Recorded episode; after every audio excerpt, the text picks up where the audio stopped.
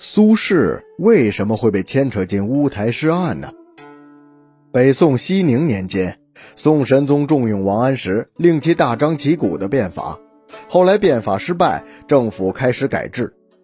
就在变法到改制的转折期间，元丰二年，苏轼被贬，不料突然遭到诬陷入狱，史称乌台诗案。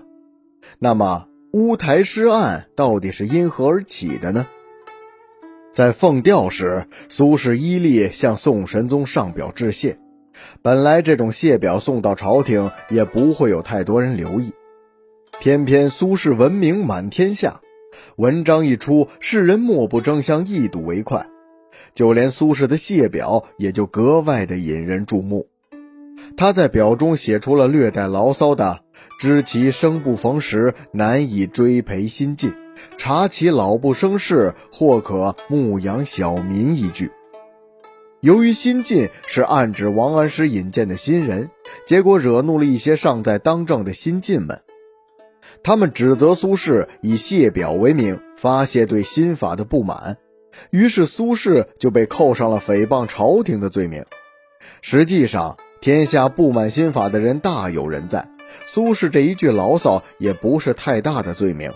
但对新进者却不然。为了置苏轼于死地，新进们开始了有预谋的整治苏轼。御史李定、何正臣等人处心积虑地从苏轼的其他诗文中找出了个别句子，断章取义地给苏轼罗织罪名。这就是乌台诗案的始末。宋神宗赵顼少有变革之志。然而，推行新法的过程中阻碍重重，这使得宋神宗有了强烈的挫败感。他决定拿出皇帝的权威，以更为强硬的手段来推行新法。对于那些反对变法的保守派大臣，要毫不留情地予以严惩。所谓杀一儆百，苏轼在此时刚好做了出头的猴子，站在了风口浪尖上。在这样的政治背景下。北宋中期，新旧两党明争暗斗。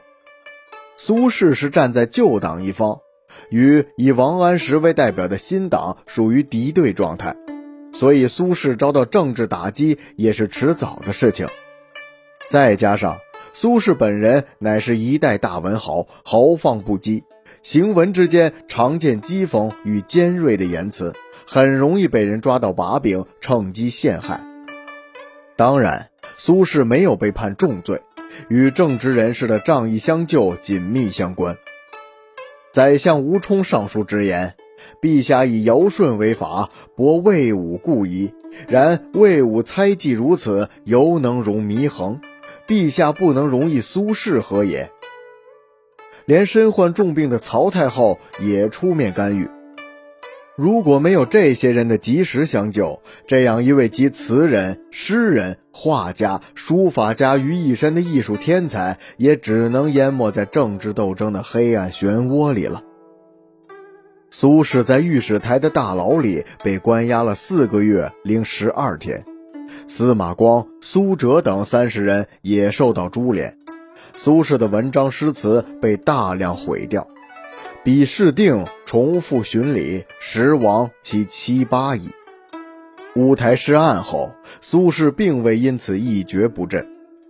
被贬到黄州之后的生活，使他讽刺的苛酷、笔锋的尖锐以及紧张与愤怒全然消失，代之而出现的，则是一种恬静清丽的笔触，纯甜而成熟，透彻而深入。